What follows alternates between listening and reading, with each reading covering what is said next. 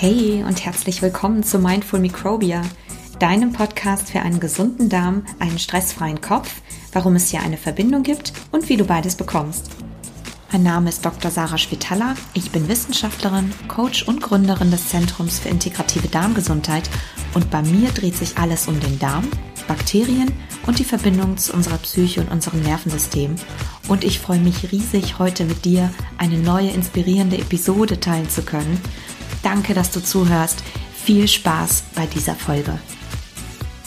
In der heutigen Episode geht es um das Thema Stress und was Stress eigentlich genau ist, was Stress und Stresshormone mit unserem Körper machen und warum Stress vor allem die Grundlage für sämtliche chronische Krankheiten sein kann häufig eben Darmerkrankungen begünstigt und besonders bei Reizdarm und auch chronisch entzündlichen Darmerkrankungen wie Morbus Crohn zum Beispiel eine sehr große Rolle spielt.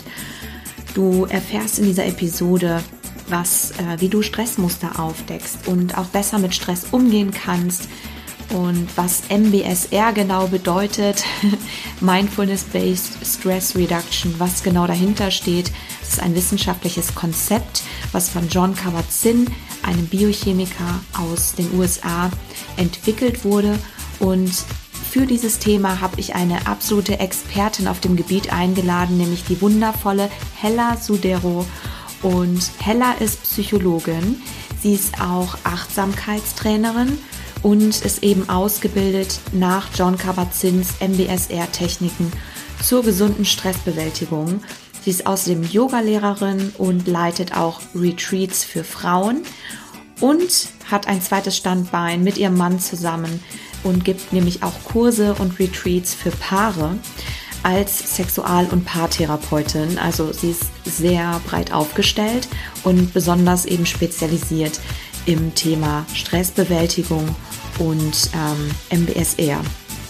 Und ich habe bei ihr äh, vor einiger Zeit einen MBSR Stressbewältigungskurs gemacht und wurde dort von ihr ausgebildet. Und ich fand es eine ganz, ganz wundervolle Erfahrung und sehr, sehr wertvoll, so einen Kurs zu besuchen. Und ich kann es wirklich nur jedem ans Herz legen, der gerne Stress besser ähm, kanalisieren möchte für sich im Leben und auch bestimmte Stressmuster für sich aufdecken möchte ähm, und ja, damit besser umgehen will, auf jeden Fall so einen Kurs zu machen oder sich vor allem einfach mit der Technik des MBSR auseinanderzusetzen ähm, und was genau dahinter steht. Es geht um Meditation vor allem und vor allem darum, ja, sich selbst zu entdecken und herauszufinden, ähm, wie man selbst persönlich auf Stress reagiert, was persönliche Stressoren für einen sind und wie man damit einfach besser umgehen kann. Ich würde mich riesig freuen, wenn du das Interview gehört hast und am Ende mit mir teilst auf Instagram unter Dr. Spitalla, was du über das Interview denkst, was Stress für dich bedeutet oder was auch Stressoren für dich sein können. Du kannst das natürlich auch gerne in der Darm-WG Facebook-Gruppe teilen. Da ähm, kannst du in einem geschützten Rahmen um das, über das Thema Darmprobleme mit mir sprechen. Wir können uns austauschen oder auch mit anderen. Ich gehe dort regelmäßig live und gebe viele Inspirationen. Und ja, ich würde mich sehr freuen, dich da begrüßen zu dürfen. Also komm in die Darm-WG bei Facebook und ja, wir können uns dann austauschen. Jetzt wünsche ich dir ganz viel Spaß mit diesem Interview. Herzlich willkommen in meinem Podcast. Ich freue mich riesig, dich als Expertin für Stressbewältigung, für Achtsamkeit und alles, was das Thema Stress angeht, hier bei mir im Podcast begrüßen zu dürfen. Ja, vielen Dank. Danke, Sarah. dass du da bist und dass du ja, mich hier besuchst in meiner Wohnung. Ja, ich freue mich auch schön. sehr. Richtig toll. Ja, ich würde sagen, bevor wir einsteigen in das Thema Achtsamkeit, Stressbewältigung und was das Ganze auch mit dem Darm zu tun hat. Vielleicht magst du dich ganz kurz einmal in deinen Worten vorstellen. Wer ist Hella und wie bist du dahin gekommen, was du heute machst? Was ist deine Motivation dahinter und ähm, was möchtest du gerne in die Welt bringen? Oh, okay. Es sind viele verschiedene Fragen. ja, du darfst es in deinen, in deinen Worten beantworten. Genau.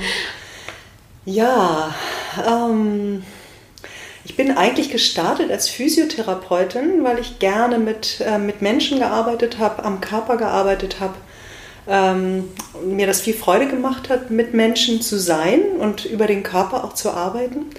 Und dann habe ich aber gemerkt, dass am Körper doch noch eine ganze Menge dranhängt, mhm. nämlich ein Mensch. Ja. Und dass viele körperliche Probleme eben halt auch damit zu tun haben, äh, wie ist der Mensch mit seiner Bewusstheit unterwegs, wie, wie geht es diesem Menschen ähm, auch äh, nicht nur körperlich, sondern es hat ja alles immer eine Rückkopplung. Da können wir gerne auch nachher nochmal ähm, mehr drauf einsteigen. Gerne. Und dann ähm, habe ich äh, viele verschiedene andere Methoden auch gelernt. Unter anderem habe ich dann auch angefangen, Psychologie zu studieren und ähm, habe äh, eine Yogalehrerausbildung gemacht. Ich habe dann in einem in einer psychosomatischen Klinik gearbeitet, wo es um das Thema Burnout im Schwerpunkt ging, mhm. also eine Privatklinik, Tagesklinik. Ähm, habe äh, dort dann angefangen, tatsächlich mich mit dem Thema MBSR auseinanderzusetzen. Ich habe selber früh angefangen zu meditieren, weil ich selber stressanfällig war. Und, ähm, und weil mir einfach Meditation immer gut getan hat, Yoga und Meditation, also meine eigene Praxis. Und für mich war das total schön, das jetzt sozusagen auch beruflich an andere Menschen weitergeben zu können. Ja. Das war, ähm, ich habe immer gedacht, ach, wie toll ist das? Also ich kann das, was ich selber mag und was mir selber gut tut, mit anderen Menschen teilen. Genau. Und ähm, ich hab, bin in unterschiedlichen Bereichen mittlerweile tätig. Also ich hab, bin immer auch als Psychologin beim Körper geblieben. Also ich finde immer, der gehört dazu. Das ist ein ganz, ganz wichtiger Aspekt. Ich arbeite auch in dem Bereich ähm, der äh, Sexualität mit Paaren, mit dem Thema Achtsamkeit äh, in Partnerschaft und eben halt auch da dieser sehr körperliche Aspekt, wo die Achtsamkeit auch ein sehr, sehr hilfreicher äh, Aspekt sein kann und unterstützend sein kann in der Partnerschaft. Und ja, so bin ich relativ breit aufgestellt ähm, und liebe meine Arbeit. So. Also das zu tun, was ich selber liebe und das an andere Menschen weiterzugeben und einfach auch zu wirken in dem Feld für mehr Bewusstheit ähm, und Menschen darin zu unterstützen, lebendiger und ein, ein sinnvolleres und schöneres Leben zu leben. Mhm. So würde ich das sagen. Ach, schön. Ja. Super schön, ganz, ganz toll. Auch vielen Dank. Also großartige Mission, würde ich sagen. Ich glaube, wir brauchen viel mehr Leute von dir. und ich glaube, unsere Gesellschaft hat da auch ganz viel, ja, ganz viel nötig an der Stelle auch und noch viel mehr Menschen nötig, die dazu auch inspirieren und ermutigen vor allem, weil ich glaube, viele Leute erlauben sich das ja auch gar nicht so richtig in dieses Thema Achtsamkeit und ähm, ja, mit sich selbst zu beschäftigen, überhaupt reinzugehen. Mhm. Du hattest eben schon angesprochen, Thema MBSR einmal mhm. kurz, damit wir das mal klären für die mhm. Leute, die gar nicht wissen, was bedeutet das eigentlich. Also du beschäftigst dich mit MBSR, was, ähm, was ist das genau? Also die Abkürzung heißt Mindfulness-Based Stress Reduction. Äh, also eine achtsamkeitsbasierte Stressreduktion. Das ist entwickelt worden von einem äh, Amerikaner, John Kabat-Zinn, ähm, der im Grunde genommen auch aus der Meditationspraxis, aus dem Zen-Buddhismus äh, gekommen ist und aber ein Programm entwickelt hat für Menschen, die jetzt nicht unbedingt ähm, Buddhist werden wollen oder irgendeiner Richtung angehören möchten, sondern einfach ähm, diese Methode sozusagen entspiritualisiert hat, mhm. die Meditation. Ähm, sehr wissenschaftlich fundiert, das begleitet wurde und auch immer noch wird. Also auch, ähm, auch in Deutschland mittlerweile wird da sehr, sehr viel geforscht, was für Eigenschaften, oder anders nicht was für Eigenschaften, sondern was für ähm, Folgen hat Meditation auf, unsere, auf unser Wohlbefinden, auf Krankheiten ganz spezifisch. Im Besonderen hat man geforscht bei, bei Angstthemen, äh, ähm, bei Depressionen, ähm, aber eben halt auch ganz allgemeine ähm, Stressthemen. Und ich würde mal behaupten auch, dass viele, viele Menschen in unserer Gesellschaft wirklich sehr gestresst sind. Ähm, also dass es wirklich eine Volkskrankheit in Anführungsstrichen ja. ist. Und, ähm, Und dadurch hat es eben wirklich ein, also der hat ein Acht-Wochen-Programm entwickelt, ein spezifisches Programm, um eben halt Menschen das Meditieren beizubringen, näher zu bringen und äh, mit dem sie dann auch danach alleine weiter ähm, wirken können, sozusagen praktizieren können. Und dieses Programm ist eben halt wirklich gut wissenschaftlich untersucht und belegt, ähm, sodass man auch sagen kann, es ist nachweislich so, dass es positive Einflüsse auf unterschiedliche Aspekte hat. Ja, ja, ganz genau. Und ähm, vor allem so auch auf die, auf die Hirnregion ne? oder beziehungsweise auf bestimmte Hirnregionen, auf das Wohlbefinden. Und du hattest eben auch gerade schon das Thema Krankheiten und mhm. Schmerz auch angesprochen. Schmerz ne? habe ich vergessen, aber das oder ist auch wichtig. Du weißt genau. das, genau. Ja, ja. genau. Ich weiß das ja. glaube ich, gerade vorweggenommen. Ähm, was, was würdest du denn sagen, ähm, oder würdest du sagen eigentlich, dass wir heute vielleicht gar nicht so viele ähm, Probleme an der Stelle hätten oder gerade diese chronischen Symptome, ähm, du hattest es eben auch schon angesprochen, diese Körper-Geist-Beziehung hätten, wenn wir vielleicht mehr meditieren würden und mehr oder achtsamer in unserem Leben wären? Also ich würde jetzt ähm, unterscheiden wollen, auch zwischen jetzt der reinen Meditationspraxis und dem, wie kann ich Achtsamkeit auch im Alltäglichen praktizieren.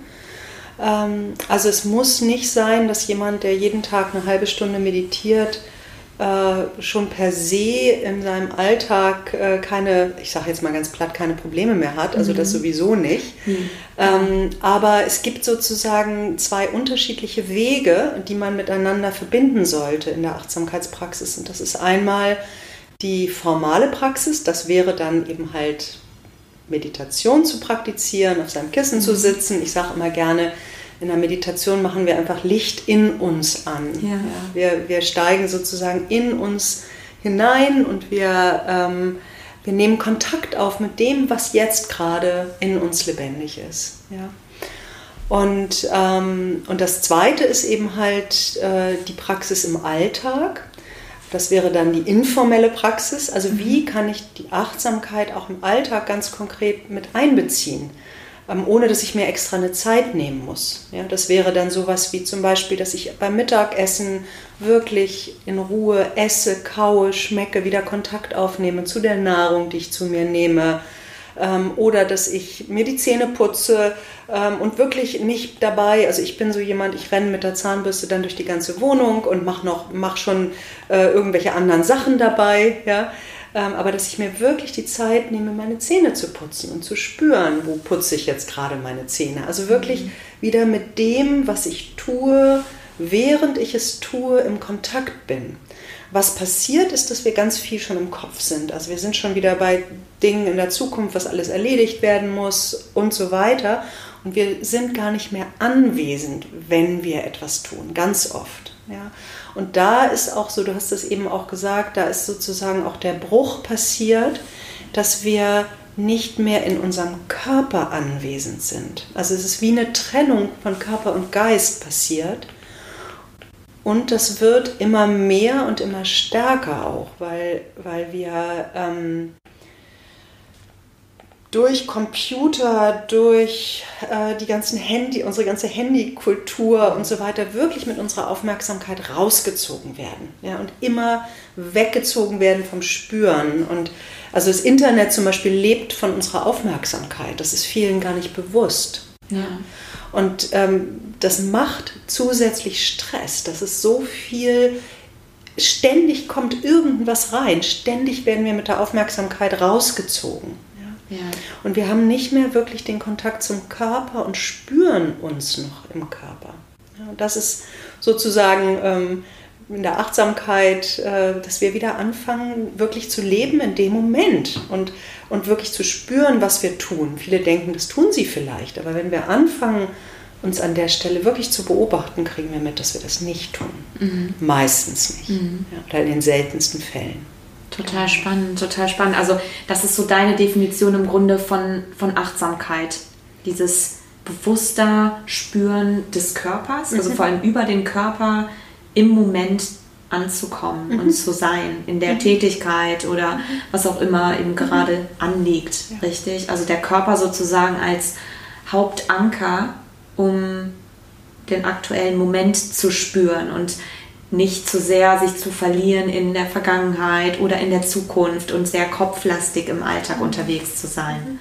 Und der Körper geht ja über die Sinne, also über die Empfindungen. Ja, ja also es ist Körper, ähm, Sinnesempfindungen. Also was schmecke ich, was höre ich, was rieche ich, was sehe ich, was fühle ich, äh, wie fühle ich das, mhm. wie fühlt es sich in mir an. Ja? Mhm. Und ähm, du hast eben gesagt, meine Definition für Achtsamkeit, also es ist eine mögliche ja. Definition, ist ähm, zu spüren, was ich tue, während ich es tue. Mhm. Ja. Und da kann ich wirklich nur jeden einladen, überhaupt darauf nur mal so eine Acht, also ja, innezuhalten und mal wirklich zu gucken, mache ich das gerade im Autopilotenmodus? Mhm. Also bin ich gerade eigentlich nur irgendwie, esse ich, weil ich esse, weil, ich, weil eben ich jetzt was essen muss, ähm, aber bin in Gedanken ganz woanders oder bin ich wirklich da bei dem, was ich gerade tue? Mhm. Ja, das, ist ein, das ist ein Übungsweg. Also es ist auch immer wieder sich selber die Einladung, das ist nichts, was wir, wo wir einen Schalter umschalten und sagen, das mache ich jetzt so, sondern es ist ein Übungsweg und es braucht immer wieder eine Bereitschaft aber wir generieren dadurch durch diese Bereitschaft, ich würde sagen, diese Bereitschaft ist auch Arbeit. Also ja. ich, ich, ich sage das jetzt so, ja, also das ist, ähm, soll jetzt nicht abschrecken, aber die Bereitschaft ist auch ein Stück, ein kleines bisschen eine Anstrengung. Ja. Weil automatisch tun wir das nicht. Die sich aber auszahlen wird. Die sich auszahlt in mehr Lebensfreude. Ja. ja. In wirklich mehr Lebendigkeit, in mehr Spüren, wieder angebunden sein an den Fluss des Lebens. Und auch das ist nicht, wenn wir das einmal tun, wird es gleich da sein, ja, sondern es ist im Grunde es ist ein Lebensweg, den wir gehen können. Mhm. Und der, der uns ähm, ja, zu, zu mehr Freude führt. Ja. So. Und ähm, was, was würdest du denn so als ähm, Tipp mitgeben damit wir achtsamer sein können in unserem Alltag? Oder wie trainierst du Achtsamkeit? Wie erinnerst du dich im Alltag immer wieder daran? Und was würdest du sagen, wie lange so ein Prozess ungefähr dauert, ähm, bis man diesen Achtsamkeitsstatus vielleicht auch erreicht hat, dass man wirklich mehr Lebensqualität und mehr Lebensfreude hat? Also ich würde tatsächlich sagen, es ist ein schleichender Prozess. Ja. Also es ist, da kann man nicht jetzt sagen, irgendwie drei Wochen oder acht Wochen, ja, also auch wenn man einen acht Wochen Kurs gemacht hat.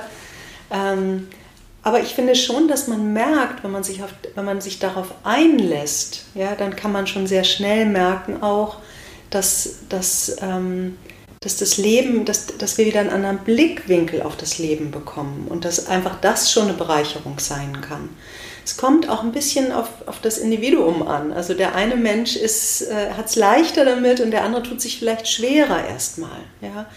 Wenn ich sage, wir machen Licht an in uns, bedeutet das natürlich auch, dass auch erstmal unangenehme Dinge spürbarer werden können. Ja? Dass das aber nicht Angst macht, sondern dass es eher eine Einladung ist, ich kann nur etwas verändern, wenn ich die Bereitschaft habe, mich dem liebevoll zuzuwenden und nicht, indem ich es unterdrücke und denke, ich lenke mich lieber ab, ja, und dann wird alles gut. Das, was ich unterdrücke, ist Lebensenergie, Entspannung und die bleibt. Die verbleibt im Körper und wenn ich es lange genug tue, dann werde ich krank. Ja, so. es gibt ja auch so ein Sprichwort, ich weiß gar nicht, wer es gesagt hat, aber dass eigentlich 90 Prozent von chronischen Erkrankungen eingefangene Emotionen sind ich weiß, weiß leider nicht mehr den Autor, aber das ja. lässt sich, glaube ich, wirklich, also ist ja auch wissenschaftlich basiert mittlerweile, dass, ähm, da kommen wir gleich dann vielleicht nochmal ganz kurz drauf oder auch eingehender, ähm, dass eben gerade ja so unterdrückte Emotionen oder einfach ja basierend darauf, dass wir einfach zu wenig achtsam sind im Alltag, uns selbst zu wenig ja Mitgefühl und Achtsamkeit schenken natürlich, ähm, ja leicht Dinge unterdrücken oder einfach auch nicht so richtig hingucken und was das dann mit dem Körper macht, nämlich mhm. dass es den Körper ja in eine chronische Stresssituation im Grunde genau. bringt. Vielleicht können wir mal kurz drauf eingehen, was eigentlich Stress ist. Du hast auch schon gesagt, du bist ja stressanfällig. Ich bin auch so ein Kandidat, der sich gerne stressen lässt. Ähm, was bedeutet denn eigentlich Stress? Weil heutzutage sagt ja jeder, oh, ich bin gestresst. Ich ähm, bin im Stress, ich bin im Stress. Und das ist gesellschaftlich auch so sehr anerkannt, ja, gestresst zu sein, ne, genau. ne, weil wir halt in einer Leistungsgesellschaft leben. Mhm. Und gestresst zu sein bedeutet Teil zu sein dieser Gesellschaft. Ähm, also grundsätzlich kann man sagen, dass Stress äh, ein, ähm, ein, äh, Überlebens, äh, ein, Überlebensmechanismus ist, also der uns äh, in unserer Evolution dahin geführt hat, wo wir jetzt sind. Ja? Und äh, ich mache das immer gerne an dem Beispiel des Säbelzahntigers, äh, des Urzeitmenschen. Wenn der Säbelzahntiger gekommen ist dann, und ich hätte nicht mit Stress reagiert, dann wäre ich gefressen worden. Ja? Das heißt, also Stress ist ein, ist ein durchaus sinnvoller Mechanismus, der passiert im Körper. Das sind wirklich auch Reaktionen, die passieren. Ähm, wir schalten vom, vom im vegetativen Nervensystem von äh, Entspannung auf Anspannung um. Dadurch wird viel mehr ähm, Energie der äußeren Muskulatur ähm, bereitgestellt, was Sinn macht, denn die brauche ich ja. in dem Moment, wenn der Säbelzahntiger kommt, weil ich entweder dann wegrenne oder den Säbelzahntiger töten muss. Ja? Das heißt, ich muss hellwach sein, ich muss wirklich, wirklich da sein oder ich muss tierisch weit, äh, weit weglaufen. Ja? Ich brauche ganz viel Energie und das bedeutet, dass die Energie von dem Nerven, dem Parasympathik, äh, parasympathischen Teil unseres vegetativen Nervensystems erstmal abgezogen wird. Das genau. heißt zum Beispiel, was auf die Verdauung einen Einfluss hat, ist, ähm, wenn ich, wenn ich etwas verdaue, brauche ich viel Energie. Ja, und wenn der Säbelzahntiger kommt, brauche ich diese Energie, die im, in dem Verdauungstrakt ist, erstmal um wegzulaufen. Ja, das heißt, meine Verdauung hört erstmal auf. Ne, und da wird natürlich auch deutlich, also wenn wir, heute sind leider die Säbelzahntiger nicht so deutlich erkennbar und wir rennen auch nicht mehr weg, sondern wir halten aus. Also es gibt die Möglichkeit anzugreifen oder wegzulaufen. Es gibt natürlich auch die Möglichkeit zu erstarren. Ja. Mhm. Es wäre früher, oder es ist das Kaninchen, was sich totstellt und hofft, dass es nicht entdeckt wird, so wenn es sich nicht bewegt. Ja. Aber das hat natürlich einen Einfluss auf ähm, alles Mögliche. Und insofern ähm, kann man wirklich sagen, also wenn, wenn jemand heute gestresst ist, ähm, dass das direkten Einfluss auf den Körper hat, also auf körperliche Funktionen, weil Stress ist ein, ein, äh, hat einen direkten, macht direkt was mit dem Körper im positiven Sinne, um uns unser Überleben zu sichern. Aber im negativen Sinne, wenn wir eben halt Dauerstress haben, dann macht Stress krank, mhm. ja, weil es wirklich direkt auf den Körper wirkt. Ja. Welche Säbelzahntiger haben wir denn heute bei oh, uns? Es gibt sehr viele. Also einer meiner Säbelzahntiger sind die endlosen E-Mails, die reinkommen, wo ich nie fertig werde, zum Beispiel. Und ich habe gerade neulich erst eine Überzeugung von mir entdeckt. Mein Mann hat eine ganz andere Überzeugung. Das ist sehr spannend, das auch mal ja. so zu vergleichen. Ja, ich habe die Guter Überzeugung, Punkt. Ich sage jetzt mal gehabt, weil ich habe sie ja jetzt erkannt. Ähm, genau. Du kannst jetzt dran. Genau, erst ja. dann ne, mit Bewusstheit ja. schafft Veränderung. Richtig. Ja? Ich habe die Überzeugung gehabt, ich darf mich oder ich kann mich erst entspannen. Gar nicht mal ich darf, sondern ich kann mich erst entspannen, wenn ich alles erledigt habe. Ja, das ist in der heutigen Zeit verdammt schwer. Ja. Weil ich kann gerade alle E-Mails abgearbeitet haben und es sind schon wieder fünf Stück oder zehn Stück reingekommen. Ja? Das heißt, ich werde nicht fertig. Und das ist, das zeigt schon, also dass Überzeugungen können Stressoren sein. Das ist ein ganz wichtiger Aspekt. Dafür brauche ich das Bewusstsein und die Achtsamkeit, überhaupt erstmal mitzukriegen, was habe ich denn für Überzeugungen? Was geht denn da in meinem Kopf ab? Ja? Und wieso stresst mich diese, stressen mich diese E-Mails, wogegen mein Mann der kann den Computer ausmachen. Ja. Und setzt sich hin und hört schön entspannt Musik. Und ich denke, wieso, der hat doch noch nicht alles fertig. Ja, als Beispiel. Ja? Mhm. Aber der hat nicht diese Überzeugung. Ja? Das heißt, die Überzeugung ist nicht die Wahrheit, sondern es ist einfach nur eine Überzeugung. Ja, das ist auch ganz spannend. Das ist eigentlich, Stress hat ja gab es ja schon immer. Es gab schon immer Stress und früher hatten vielleicht die Menschen sogar noch viel mehr Stress, weil es existenzieller war. Heute findet das Ganze auf einer anderen Ebene statt.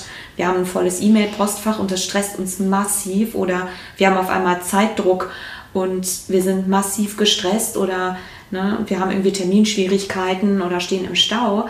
Dabei ist es gar nicht lebensbedrohlich, aber trotzdem macht uns das so Angst und stresst uns so sehr, genau. dass wir uns ähm, ja eigentlich damit, damit krank machen. Das sind natürlich jetzt, und wir sind aber, und eigentlich ist es aber eine subjektive Wahrnehmung, also von Stress, dass wir Stress so sehr entkräftigen können, indem wir dem Ganzen eine völlig neue Bewertung geben. Ja. Wenn wir halt zum Beispiel wie der Mann uns hinsetzen und sagen, naja, okay, dann sind jetzt eben fünf neue E-Mails da, da müssen die halt bis morgen warten. Ja, was, also, was macht das schon? Genau. Und ich entspanne mich jetzt erstmal und mh, genauso im Stau. Also je nachdem, welche, egal welche Situation ist, man kann immer eine andere und neue Bewertung finden genau. und sich da selbst einfach dann so vielleicht so ein bisschen rausziehen. Ne? Das auch, also ich, das will ich gerade nochmal ja. aufgreifen, weil ja. ich das einen ganz kostbaren Moment finde. Also du hast gesagt, man kann immer wieder eine andere Überzeugung wählen oder kann gucken, ne, was habe ich denn mhm. für Überzeugungen. Und das ist das, ich habe vorhin gesagt, Achtsamkeit erzeugt Freude. Ja. Es macht frei. Also natürlich auch nicht sofort, aber wenn ich mitbekomme, ich habe eine Instanz in mir, ja, die wählen kann und die nicht irgendwelchen Glaubenssätzen oder Überzeugungen, also Überzeugungen könnte man auch als Glaubenssätze bezeichnen, ähm, bin ich dem bin ich nicht ausgeliefert. Ja? Ähm, ich habe eine Wahl. Dann macht mich das als Mensch wirklich frei. Und das ist das, was wir Menschen, das haben Tiere nicht, das haben wir als Menschen als eine Fähigkeit mitbekommen, die wir nutzen können oder auch nicht. Also jeder Mensch kann diese Fähigkeit schulen. Mhm. Fähigkeiten können wir schulen. Ja. Und ich weiß nicht, ob das okay ist an der Stelle nochmal auch, weil Klar. du hattest gefragt, auf die, ähm, also ich hatte ja, ne, was macht, was sind denn unsere Stressoren ja, tatsächlich? Gerne nochmal zurück, ja. Ne, und du hattest vorhin nämlich auch schon ein Stichwort gesagt mit den Emotionen, dass das meiste eigentlich aus den Emotionen kommt. Und das ist tatsächlich auch, auch ein, ein ganz großer Stressor. Ja? Ähm, das, also Stress der Säbelzahntiger ist im Grunde genommen was von außen. Ja, und ich kann sagen, es gibt äußere Stressfaktoren. Lärm, Belästigung, ähm, äh, Hitze. Was sagst Hitze du? und Kälte. Hitze, Kälte. Ja, also durch, mhm. es gibt äußere Stressfaktoren. Die Frage ist aber, der eine Mensch kann zum Beispiel mit Lärm viel besser umgehen als der andere. Warum? Ja, oder Prüfung ist so eine Situation. Es gibt, fast alle Menschen haben mehr oder weniger Prüfungsangst, aber es gibt Menschen, die haben das nicht. Die sagen, Prüfung super, mache ich total gerne. Mhm, das ist meine Bühne, super, ja. da kann ich mich endlich darstellen. Ne? Was ist da bei denen anders? Das ist ja das, was mhm. interessant ist. Genau. Warum gibt es Menschen, die da freier sind? Ja? ja? Und das hat wiederum natürlich einmal mit den Überzeugungen zu tun. Also wenn ich als Kind ständig unter Druck gesetzt wurde, gute Leistungen bringen zu müssen, bestraft worden bin, wenn ich schlechte Leistungen gebracht habe und so, dann habe ich da natürlich ein ganz anderes ähm, äh, oder viel schlechteren Umgang ja, als jemand, der der da wirklich bestätigt worden ist und entspannt, wo die Eltern entspannt damit umgegangen mhm. sind. Ja? Mhm. Und diese Überzeugungen haben natürlich auch wieder eine direkte Rückkopplung auf unsere, wie wir uns fühlen. Ja? Und wir, wir haben, ich habe vorhin gesagt, das ist sozusagen, äh, wenn etwas nicht gefühlt wird, also oder wenn etwas nicht da sein darf, dann gebe ich einen Widerstand drauf. Mhm. Und dieser Widerstand lässt sozusagen die Energie, die eigentlich das eigentliche Gefühl ist eine Energiebewegung im Körper. Und diese, dieses es nicht fühlen zu wollen, gibt sozusagen einen Widerstand auf diese Energie und sie verbleibt im Körper. Als, als ähm, ja, wie eine Masse, kann man sagen.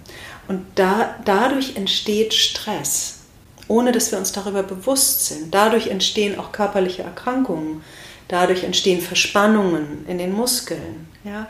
Also der Umgang mit unseren Gefühlen, mit dem, was in uns eigentlich lebendig ist, ist total wichtig im Umgang mit Stress. Mhm. Ja? ja? Also ich sage mal, wenn der Säbelzahntiger kommt, dann ist es wichtig, dass ich auch Wut empfinden kann, um eine Grenze zu setzen. Ja? Und wenn heute der Chef zum Beispiel irgendwie zu hohe Anforderungen stellt, der eine kann sich gut abgrenzen und kann einen Stopp machen, auch wieder je nachdem, was er erlebt hat. Und ich brauche die Wutkraft, um Nein zu sagen. Ich brauche die Wutkraft, um klar zu sein. Ja, nicht, ich gehe nicht deswegen auf den Chef los und verprügel den. Mhm. Das, das meine ich nicht mit einem achtsamen Umgang von, mit Wut. Ja? Aber wenn ich gelernt habe, Wut ist schlecht und ich darf nicht wütend sein, ich muss ein liebes Mädchen sein zum Beispiel, dann unterdrücke ich diese Wut. Und dann verbleibt die aber, die geht ja nicht weg dadurch. Die ist ja noch, irgendwo muss sie sein. Ja? Und dann ist es kein gesunder Umgang mit der Situation, kein adäquater Umgang, sondern es verbleibt im Körper und auf Dauer machen diese Aspekte krank. Mhm, genau. Ja, vor allem, das war jetzt so die, die psychologische Variante sozusagen davon. Wenn man, viele sagen halt, sind da vielleicht noch nicht ganz dabei, die halt sagen, naja, okay, Gefühle machen krank oder unterdrückte Gefühle machen krank, ähm, obwohl man das natürlich sieht und das einfach auch ja, medizinisch schon millionenfach ähm, belegt wurde. Aber was, was ist es denn eigentlich, also auf biochemischer Ebene gesehen, was wirklich dann krank macht, wenn man sich das, ähm, dieses Stressmuster mal ansieht? Wir können da vielleicht gleich mal in chronischen oder gegenüber akuten Stress äh, noch mal kurz reingehen, weil an sich ist der Säbelzahntiger per se ja erstmal ein akuter Stressor, aber gefährlich wird es dann ja erst, wenn es wirklich dann auch chronisch ist. Und das sind ja meistens die Stressoren, die dann irgendwann im Kopf stecken. Genau.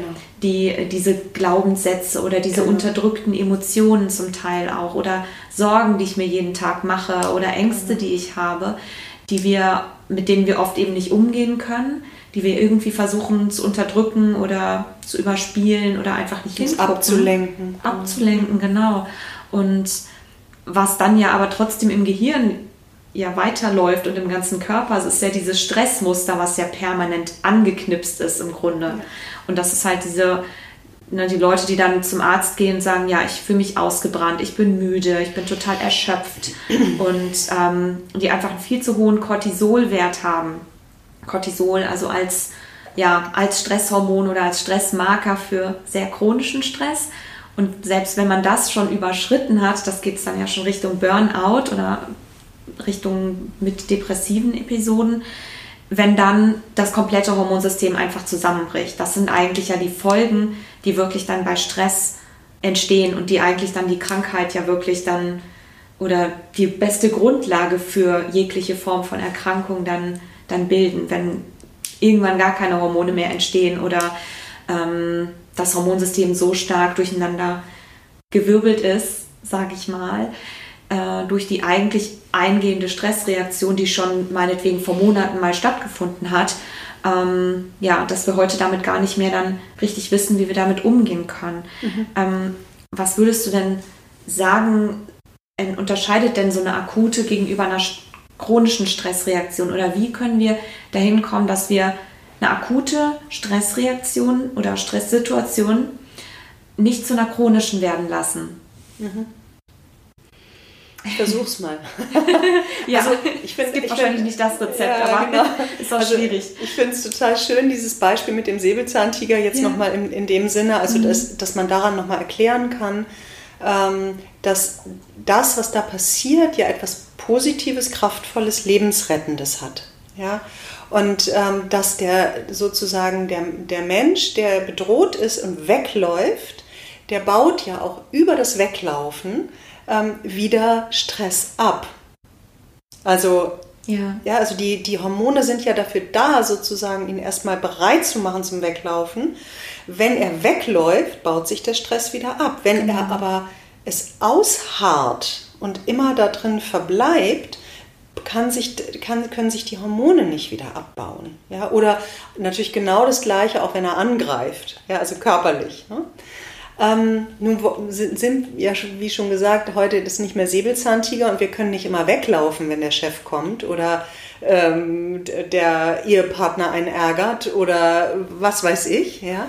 Aber es ist durchaus so, dass wir auch da einen adäquaten Umgang mit dem Stress lernen können. Und das ist das, was du gesagt hast. Wenn wir das nicht tun, dann laufen diese Prozesse die ganze Zeit über ab. Das heißt, wir haben einen Dauerpegel an Stress, wir haben einen dauerhaften Inbalance-Zustand im Körper, hormonell, also es wird zu viel Cortisol ausgeschüttet, ähm, es ist immer ein erhöhter Spiegel da, der Herzerkrankungen äh, macht ähm, und so weiter. Ja, also die ganzen äh, Herzerkrankungen, hat man festgestellt, haben ganz viel mit Stress zu tun.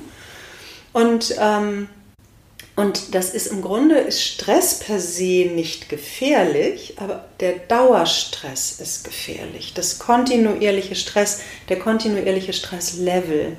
Und da komme ich wieder darauf zu sprechen, dass man ähm, das verändern kann. Ich kann nicht die Welt verändern, ich kann aber mich verändern. Ich kann meine Haltung zu etwas verändern. Da bin ich wieder bei den Überzeugungen. Ja? Mhm.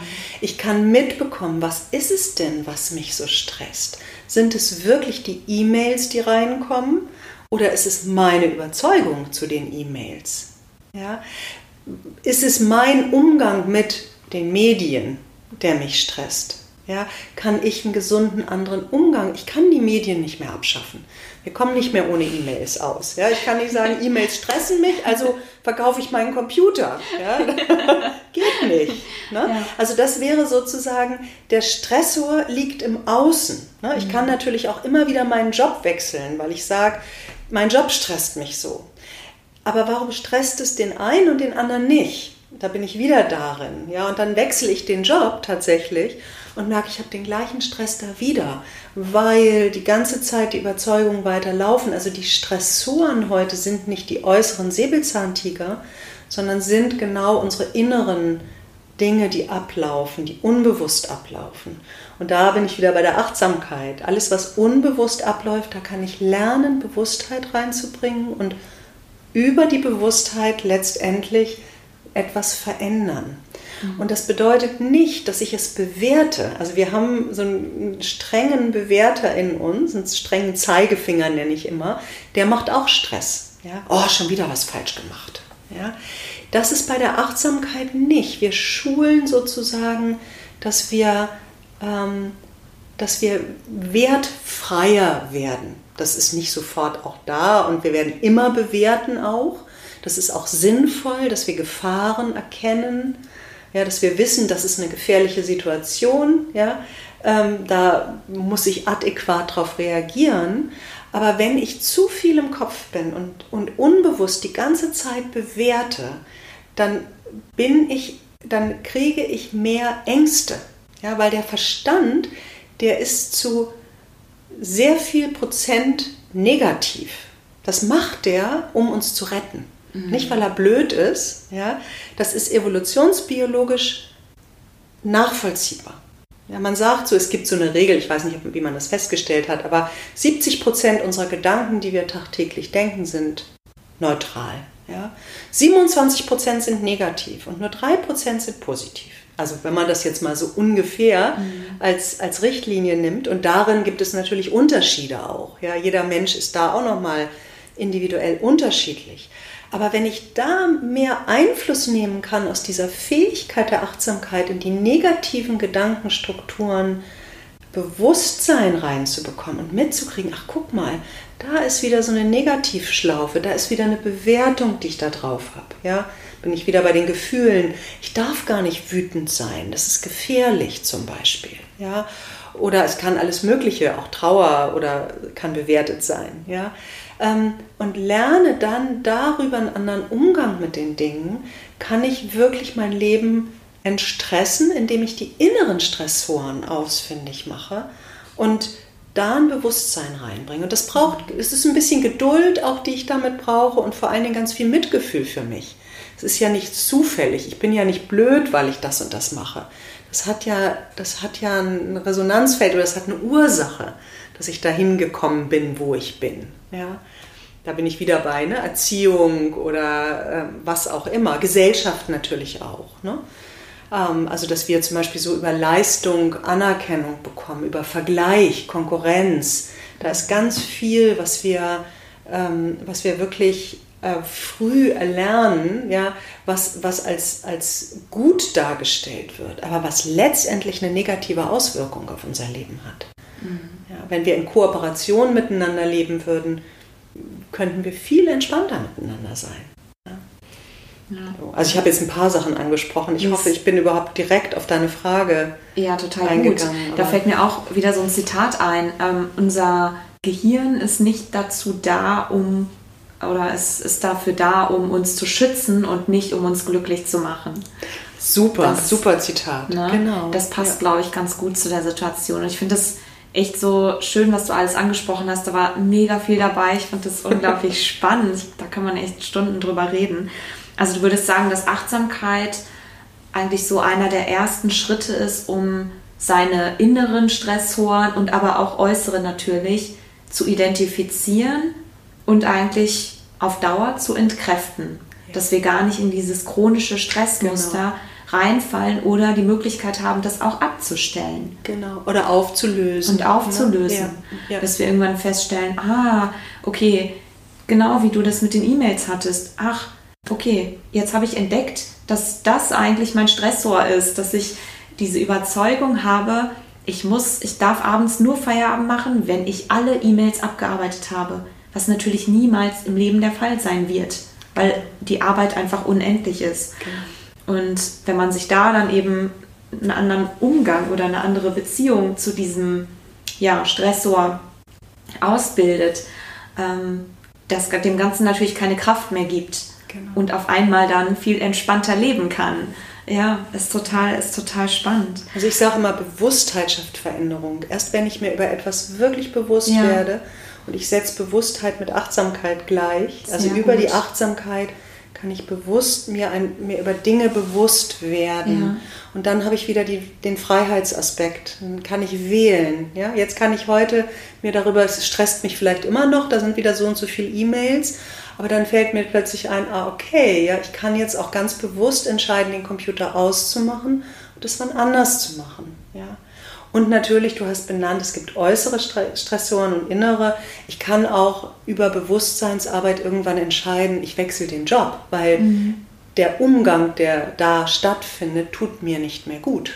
Mhm. Ja, aber dann ist es nicht ein Fliehen, sondern eine bewusste Entscheidung, Entscheidung. für mich. Ja, ja, das stimmt. Und du hast es eben schon angesprochen oder diesen Vergleich gezogen, nochmal den Säbelzahntiger.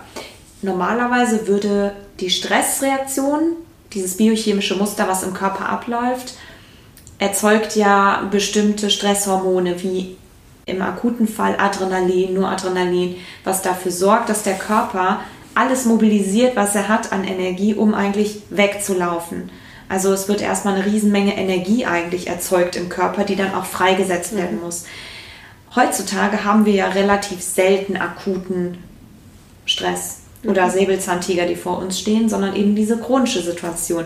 Ich gehe ins Büro oder irgendwo hin, ähm, wo ich jedes Mal, wenn ich in diese Situation komme, gestresst bin oder mich überfordert fühle oder Angst entwickle.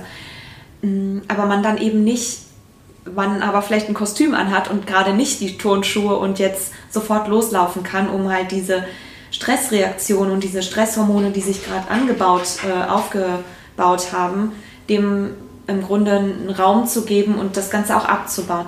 Was würdest du denn sagen, wie kann man denn heutzutage nicht in diesen Ausharrensmodus verfallen, sondern dann tatsächlich auch die Stresshormone aktiv abbauen. Dass wir also, das funktioniert in dem Moment ja nicht so richtig gut nur über Achtsamkeit, sondern was würdest du als, als Tipps geben? Angenommen, man hat diese Chefsituation oder man muss ein, ähm, hat ein Meeting mit dem Chef oder meinetwegen vor dem Vorstand und hat das jede Woche und hat aber total Angst immer davor, weil man sich vielleicht blöd vorkommt in diesem Meeting, wie auch immer. Ähm, und kann eben dann nicht sofort loslaufen. Was würdest du dann sagen? Mhm. Man muss trotzdem ausharren, aber es muss auch einen Weg geben, um den Stress abzubauen. Mhm. Also es kommt ein bisschen darauf an, was der Stressor ist. Ja. Also ähm, wenn das jetzt äh, in einer Situation ist, ist es tatsächlich, ist, also die, da komme ich nochmal auf die formale Praxis zu sprechen. Mhm. Ja? Die formale Praxis macht ein stressresistenter. Also wenn ich regelmäßig meditiere oder Yoga praktiziere oder Tai Chi oder was auch immer, dann werde ich stressresistenter, weil man hat zum Beispiel festgestellt in Untersuchungen, dass die graue Substanz im Hippocampus dann wächst. Das ist eine Hirnregion, ja, die sozusagen auch zum Beispiel bei Cortisol, verstärkter Cortisol-Ausschüttung, wird die weggefressen. Mhm. Ja, also wir werden dann auch immer stressanfälliger. Also das ist eine Rückkopplung. Mhm. Ja. Das heißt also, das eine ist natürlich eine, wie eine Prophylaxe, dass wir eine Praxis haben. Ja. Ähm, dass sich über diese formale Praxis unser Hirn richtig umstrukturiert und wir in der Situation schon nicht mehr so stressanfällig sind. Ja? Und wir können natürlich auch lernen, zum Beispiel, indem wir nicht einfach in Autopiloten-Reaktionsmuster verfallen. Ja, wie äh, zum Beispiel, dass der Chef schreit uns an und wir erstarren. Ja? Und atmen nicht mehr. So, dass wir, dass wir uns ein bisschen zurücklehnen und erstmal tiefer atmen. Ja, ähm, erstmal spüren, was mache ich, was passiert hier gerade. Ja, ich bringe, aber das ist natürlich, das ist schon eine hohe Kunst. Also in der Situation, ja, wenn ein Stressor kommt, sozusagen ein bisschen Raum zu schaffen zwischen Reiz und Reaktion, das braucht Übung.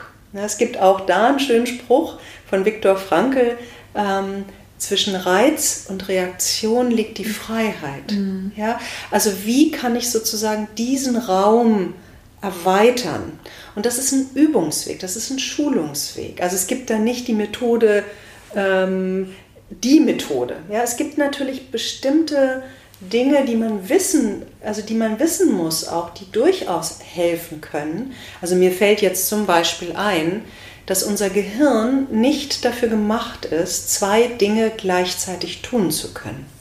Also nur als Beispiel, ich bin wieder bei den E-Mails. Ich lese E-Mails und ich habe aber nebenbei noch was aufzuschreiben und dann klingelt das Telefon. Ja? Ähm, es ist so, dass unser Gehirn kann nur eine Sache gleichzeitig tun. Und für das Gehirn ist es ein wirklicher Stress, zu wechseln, also hin und her zu switchen.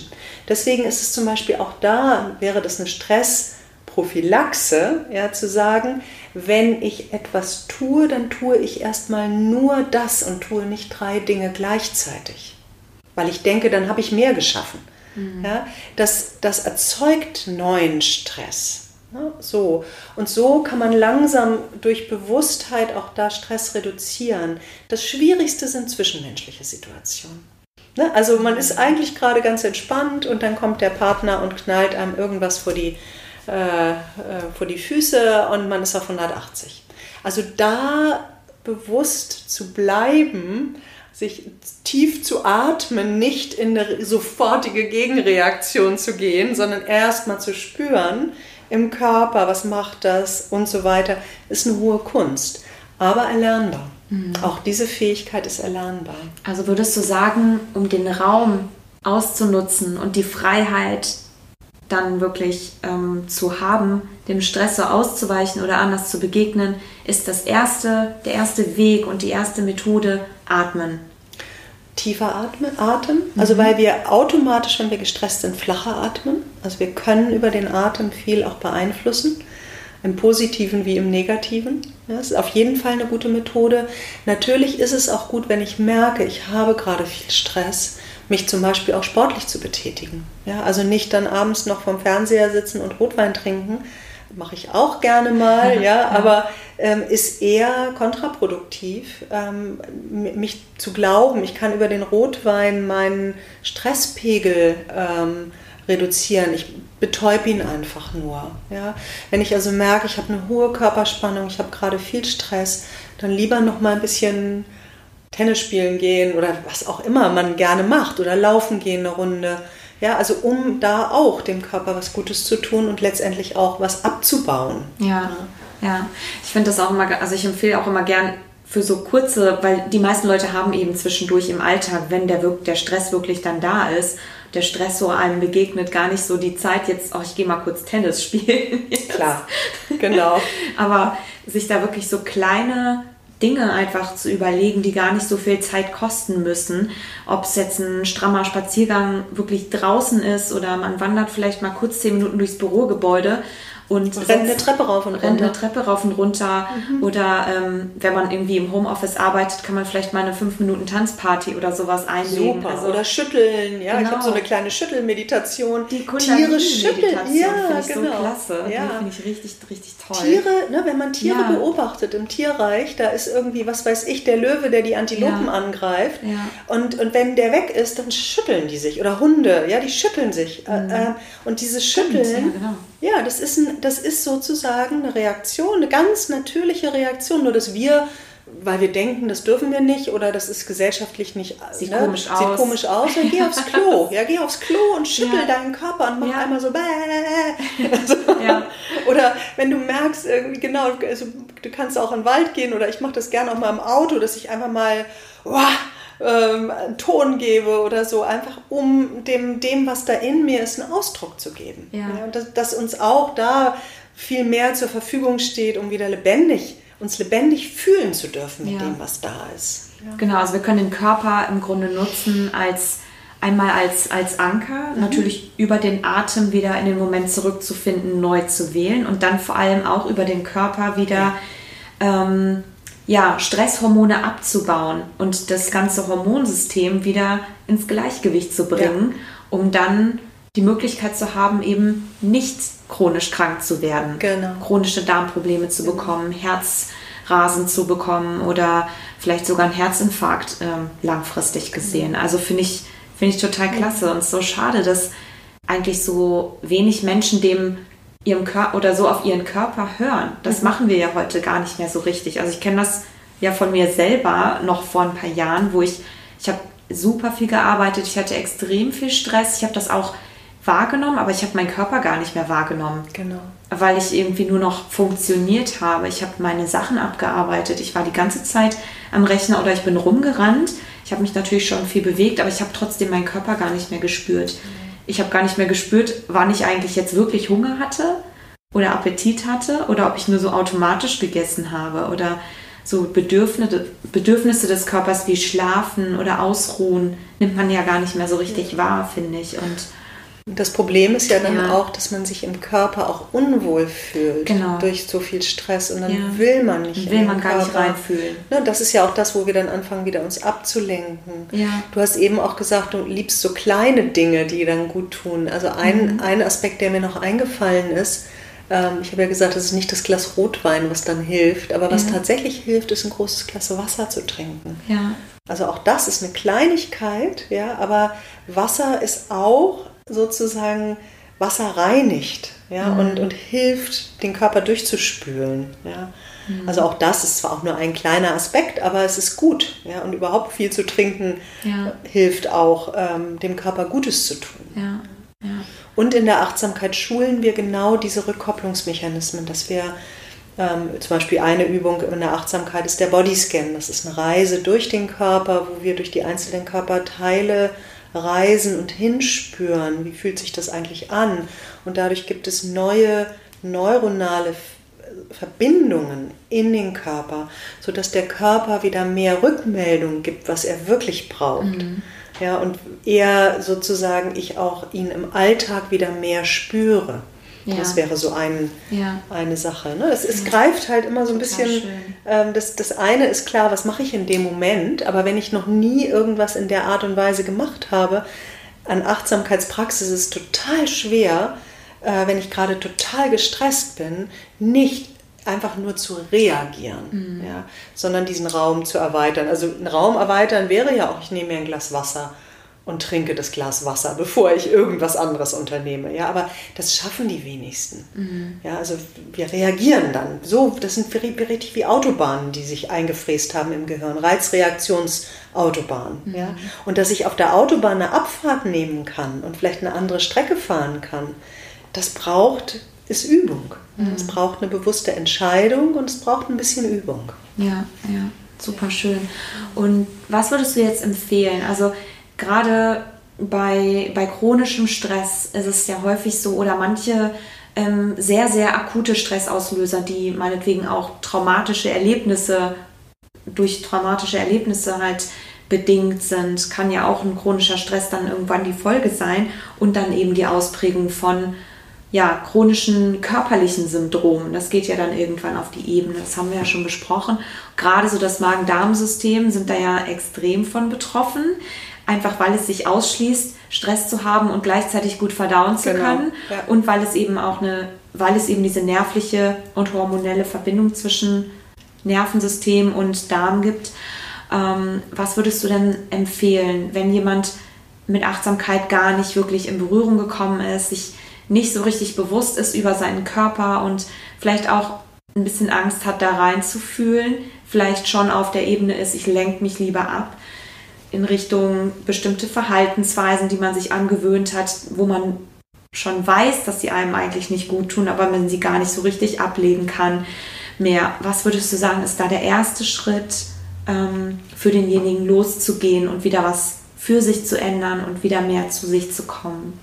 Also du hast eben ein Stichwort gegeben und das ist ein, wäre ein Riesenbereich, den ich jetzt nicht aufmachen möchte Ja. an der Stelle. Ja. ähm, aber ich möchte das zumindest benennen. Ja? Ähm, du hast Trauma, wenn Menschen traumatisiert Ja. sind, gesagt. Ne? Und wenn Menschen traumatisiert sind, haben sie Dauerstress in sich. Ja? Und bei traumatisierten Menschen, es sind mehr Menschen traumatisiert, als sie wissen, dass sie traumatisiert sind. So, das ist auch noch, kommt auch noch dazu. Ja? Ähm, bei traumatisierten Menschen würde ich immer sagen, es braucht eine professionelle Unterstützung. Das kriegen die nicht alleine hin, weil das ist ja ein Schutzprogramm dann auch nicht hinzuspüren. Ja. Also ich, mir fällt jetzt gerade eine Situation ein, was weiß ich, ähm, sexueller Missbrauch. Ja. Ja, und ich soll in meinen Körper fühlen. Und es gibt bestimmte Trigger, die das auslösen. Ich will dann nicht im Körper sein. Das ist super gefährlich, weil das unverarbeitete Trauma ist jetzt ein heftiges Trauma, ein sexueller Missbrauch, aber das würde sofort aktiviert werden oder es wird ja auch immer wieder aktiviert, ja, aber damit kann ich nicht alleine umgehen. Das braucht Professionalität, ja. Und da gibt es mittlerweile super, super Therapeuten, ähm, die damit arbeiten, ähm, also Somatic Experience, die mit dem Thema Achtsamkeit und ähm, Traumata arbeiten. Ja? Also es gibt viele verschiedene Methoden da. Ne? Ja. Das, ähm, aber da würde ich, da würde ich die Menschen nicht alleine lassen damit. Mhm. Okay, super. Ach, da waren total spannende Sachen dabei. Ich fand das wirklich irre spannend. Ich glaube, wir können hier wirklich noch stundenlang weiterreden. Ja, jedes Ja, Thema ist, ja, ist jedes natürlich für Thema sich ein Riesenthema. Ist, da ne? kann man Genau. so reingehen. Ja, Ich finde das irre. Also vor allem so das Ganze mal aus der psychologischen Perspektive Mhm. auch zu hören und das Ganze zu kombinieren dann auch so mit der biochemischen Ebene. Das gehört einfach alles zusammen, weil ja Körper und Geist wirklich einfach gehören eben zusammen. Und das ist, finde ich, heute noch viel zu wenig ähm, ja, beachtet, muss man sagen. Und ähm, ja, ich glaube, viele Menschen wissen das vielleicht auch gar nicht oder wollen es auch gar nicht so richtig wissen oder glauben, aber es ist, es ist eben belegt und die meisten Menschen spüren es ja eigentlich schon, ne, dass gerade chronischer Stress auch einen Effekt auf den Körper hat. Viele Ja. Leute kriegen chronische Rückenbeschwerden oder eben Verspannungen. Darm, Verspannungen, Darmbeschwerden, Herz-Kreislauf-Erkrankungen. Migräne, Genau. Herz-Kreislauf-Erkrankungen Und, und, und. die einfach durch Lebensstil in der Regel bedingt sind und meistens durch Stress eigentlich ausgelöst werden. Und ja, es ist so wichtig, dass es im Grunde so einfach ist, Ja, ähm, sich dessen bewusst zu werden, bewusst zu werden, aber dass diese Bewusstseinsschaffung oder Achtsamkeit so das erste Mittel ist, um da oder der richtige Weg eigentlich ist, um wieder dahin zu finden, sich eigentlich ganz zu machen und wieder heile zu machen, wenn man das so ausdrücken kann. Ne? Ja, ich glaube, ist viele schön. Menschen haben auch Angst, also wenn, wenn sie hören, Ja. irgendwie, dass es was Psychisches sein könnte, ähm, dass, sie dann, dass sie dann denken, mit mir stimmt was nicht. Oder ich bin, äh, ich bin, ich muss zum Psychiater. Also selbst sowas ist noch in den Köpfen von Menschen Mhm. drin. Also diese Angst, dass, dass, dass sie ähm, im, im, im Geist krank sind. Ja? Und das ist einfach völliger Quatsch. Also äh, ich, bin nicht, ich bin kein psychiatrischer äh, Patient, nur weil, weil ich Stress habe und das eine Rückkopplung auf den Körper hat. Ja? Mhm. Aber wie schön ist es, dass ich weiß, dass ich, eine, dass ich Einfluss nehmen kann über Bewusstheit auf meinen Körper, auf meine Gesundheit, auf ein freudvolles, auf ein sinnvolles Leben. Ja, es ist so kostbar, dass ich da nicht äh, dem allen ausgeliefert bin. So schön. Ja, das, ja. das ist irgendwie das, was ich, was ich gerne auch ähm, Menschen vermitteln möchte. Es, ist, es geht nicht darum, dass irgendwas falsch ist an, an dir, ähm, wenn du krank bist oder wenn du krank geworden bist. Ja? Also das hat wohl was mit deiner Psyche zu tun, sondern, sondern ähm, eher so was wie eine Einladung, ja, liebevoll in sich zu forschen, was, was ist denn da los, was mich so belastet? Da braucht es auch das Herz, also das Mitgefühl mhm. für mich selber und nicht noch ein Urteil darauf. Und letztlich haben wir das alle mehr oder weniger. Mhm. Ja? Nur die einen Menschen entscheiden sich damit umzugehen und die anderen nicht. Und einige Menschen sind eben halt geschlagen durch bestimmte Krankheiten, weil sie bestimmte Dispositionen mitbekommen haben und andere eben halt eher nicht. Ja. ja. Also das, ja, das würde ich einfach gerne ähm, auch noch wirklich ähm, äh, ja, verstärken, sodass dass wir, dass wir aufhören, uns zu verurteilen, nur weil irgendwas in uns nicht stimmt. Es ist natürlich einfacher zu sagen, ich bin krank, ich kann da nichts für, ich gehe zum Arzt und der gibt mir eine Pille.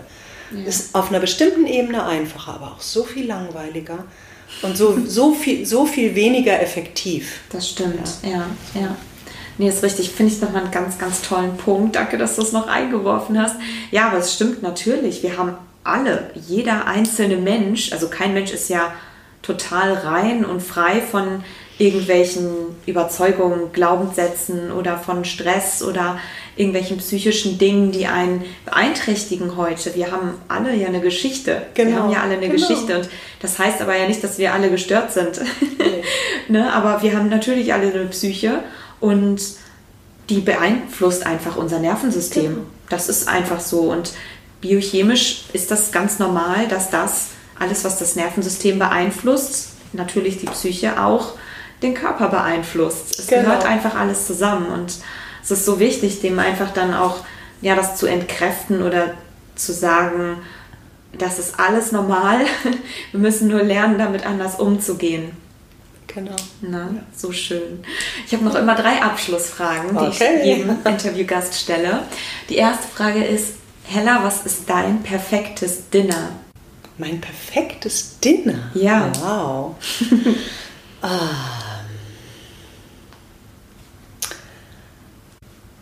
Also ich bin eine Genießerin. Sehr gut, sehr gut. Ich finde also auf jeden Fall das Ambiente wichtig. Mhm. Also für mich gehört zu einem perfekten Dinner ein, eine schöne Umgebung, ähm, eine sinnliche Umgebung. Also ob das jetzt mit Kerze ist oder mit vielleicht auch mit einer schönen, sanften Hintergrundmusik oder wie auch immer.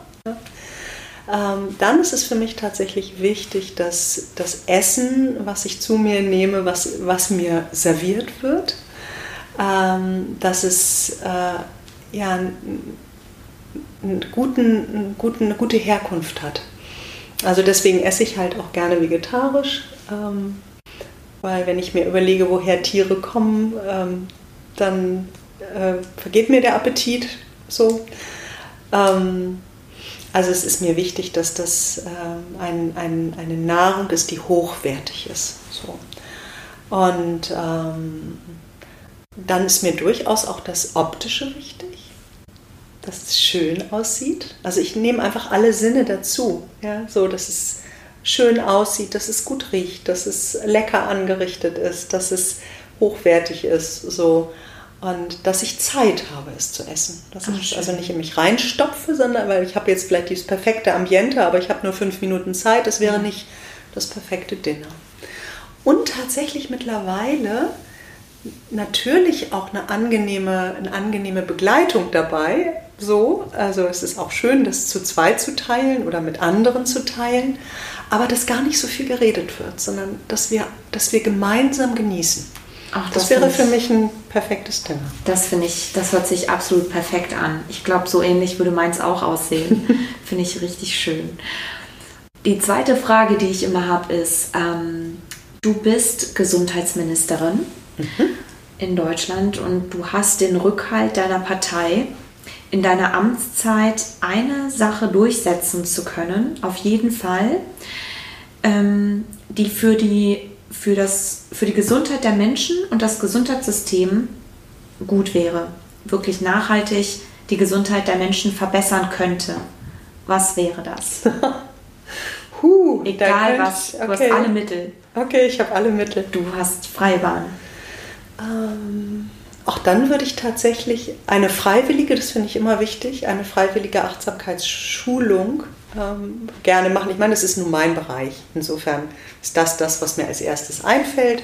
Wichtig, ähm, was auch schon an Schulen anfängt, also wo die Kinder schon unterstützt werden darin und wo, sie, wo wir einfach früh auch zu einer Eigenverantwortlichkeit im positiven Sinne eingeladen werden. Für unsere Gesundheit, also für unseren Körper sozusagen, ja. die Eigenverantwortlichkeit übernehmen. Genau. Ja. Aber Schön. das eben halt auch auf eine sehr äh, sinnliche Art und Weise, also dass mhm. Kinder auch schon früh erfahren, ähm, was sie für, für Ressourcen in sich tragen und auch Entscheidungsmöglichkeiten in sich tragen. Ja. Super. Total gut. Wahrscheinlich werden, würden mir heute Abend noch zehn weitere Sachen einfallen. Ich würde denken, oh Gott, das hätte ich ja auch alles machen können. Ah, super. Ich finde das ist total klasse. Also wenn ich, Passt jetzt wenn ich alle Thema. meine Interviewgäste in einem Kabinett sitzen hätte, wir hätten das perfekte Gesundheitssystem. Es wow. wäre perfekt. Und das hat auf jeden Fall noch gefehlt. Finde ich auch einen super wichtigen Punkt. Total gut. Würde einiges verändern, glaube ich. Mm, die letzte Frage ist, gibt es ein Buch, was dich besonders bewegt oder inspiriert hat, was du Menschen nahebringen möchtest, was du anderen Menschen verschenken würdest, wenn sie Geburtstag haben? Hm. Also ganz spontan, es gibt natürlich viele Bücher auch. Na klar, so, es gibt und, immer viele. Ähm, interessanterweise fällt mir jetzt gerade ein Christopher Germer. Mhm. Das ist ein Achtsamkeitslehrer, der auch viel in der Mitgefühlspraxis ist, weil für mich ähm, dieser Aspekt von Mitgefühl und Herzensarbeit so wichtig ist. Und ähm, Christopher Germer hat ein Buch geschrieben, ähm, wo ich jetzt noch nicht mal den Titel weiß, den müsste ich nochmal zu Hause nachgucken. Ich bin immer nicht richtig gut mit äh, solchen Sachen.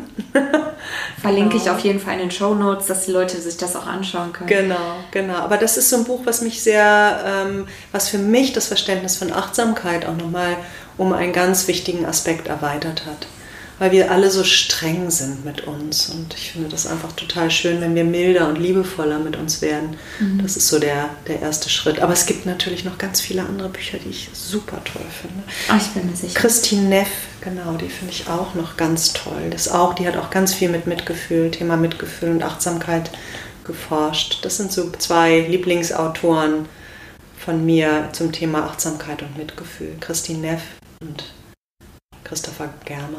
Total schön. Werde ich auf jeden Fall alles in die, in die Shownotes packen. Dann können die Leute sich da das anschauen und bestellen und lesen und achtsamer und liebevoller mit sich werden und gesünder. Oh ja. Ja, das wäre total klasse. Also ich würde sehr gerne mal wirklich so eine große Studie auch dazu machen. Es gibt zwar schon Studien eben zu Achtsamkeit natürlich auch und ähm, welchen Effekt das auf den Körper hat gerade auch bei Magen-Darm-Erkrankungen übrigens, mhm. äh, gibt es schon viele Studien. Ähm, aber ja, auch bei, bei Angststörungen tatsächlich auch oder bei Depressionen. Man misst dann ja auch gerne mal so die Hirns oder macht dann ja, ja gerne Hirnscans und beobachtet eben das, was du auch schon, was du schon gesagt hast, ähm, gerade diese, ähm, ja, die Hippocampus-Region und ähm, Grammextala, ähm, ja genau, die Hirnaktivität und sieht da ja ganz starke Veränderungen bei einer regelmäßigen Achtsamkeitspraxis und ja, ich würde das gerne noch so ein bisschen erweitern, aber super, super spannend. Mhm. Hella, ich danke dir, dass du mein Gast warst. Es war ein sehr inspirierendes Interview, ein tolles Gespräch und danke, dass du, dass du da bist und ja, uns bereichert hast. Sehr gerne, es hat mir viel Freude gemacht. Dankeschön, liebe Danke Sarah. dir.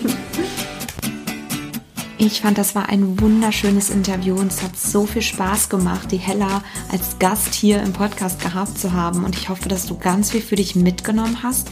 Ich würde mich natürlich freuen, wenn du bei Instagram unter Dr. Schwitala vorbeikommst und deine Meinung zum Thema teilst. Was hast du aus der Folge mitgenommen? Was war das Inspirierendste für dich? Und was bedeutet Stress für dich? Was sind so typische Stressoren, mit denen du täglich zu tun hast und an denen du vielleicht auch noch arbeiten möchtest, um da besser mit umzugehen. Du kannst mir auf Instagram gerne folgen. Dort gibt es auch immer Inspiration für kreative Küche, für deinen Darmaufbau. Du bekommst Rezepte. Und ja, ansonsten, wenn du dich mit mir austauschen möchtest und connecten willst, ich gehe regelmäßig live in der Facebook-Gruppe DarmWG. Da befinden sich und tummeln sich schon andere Mitbewohner und wir können uns dort connecten und austauschen. Und ja, es gibt regelmäßig ein Live-Webinar, wo wir ein bestimmtes Thema besprechen.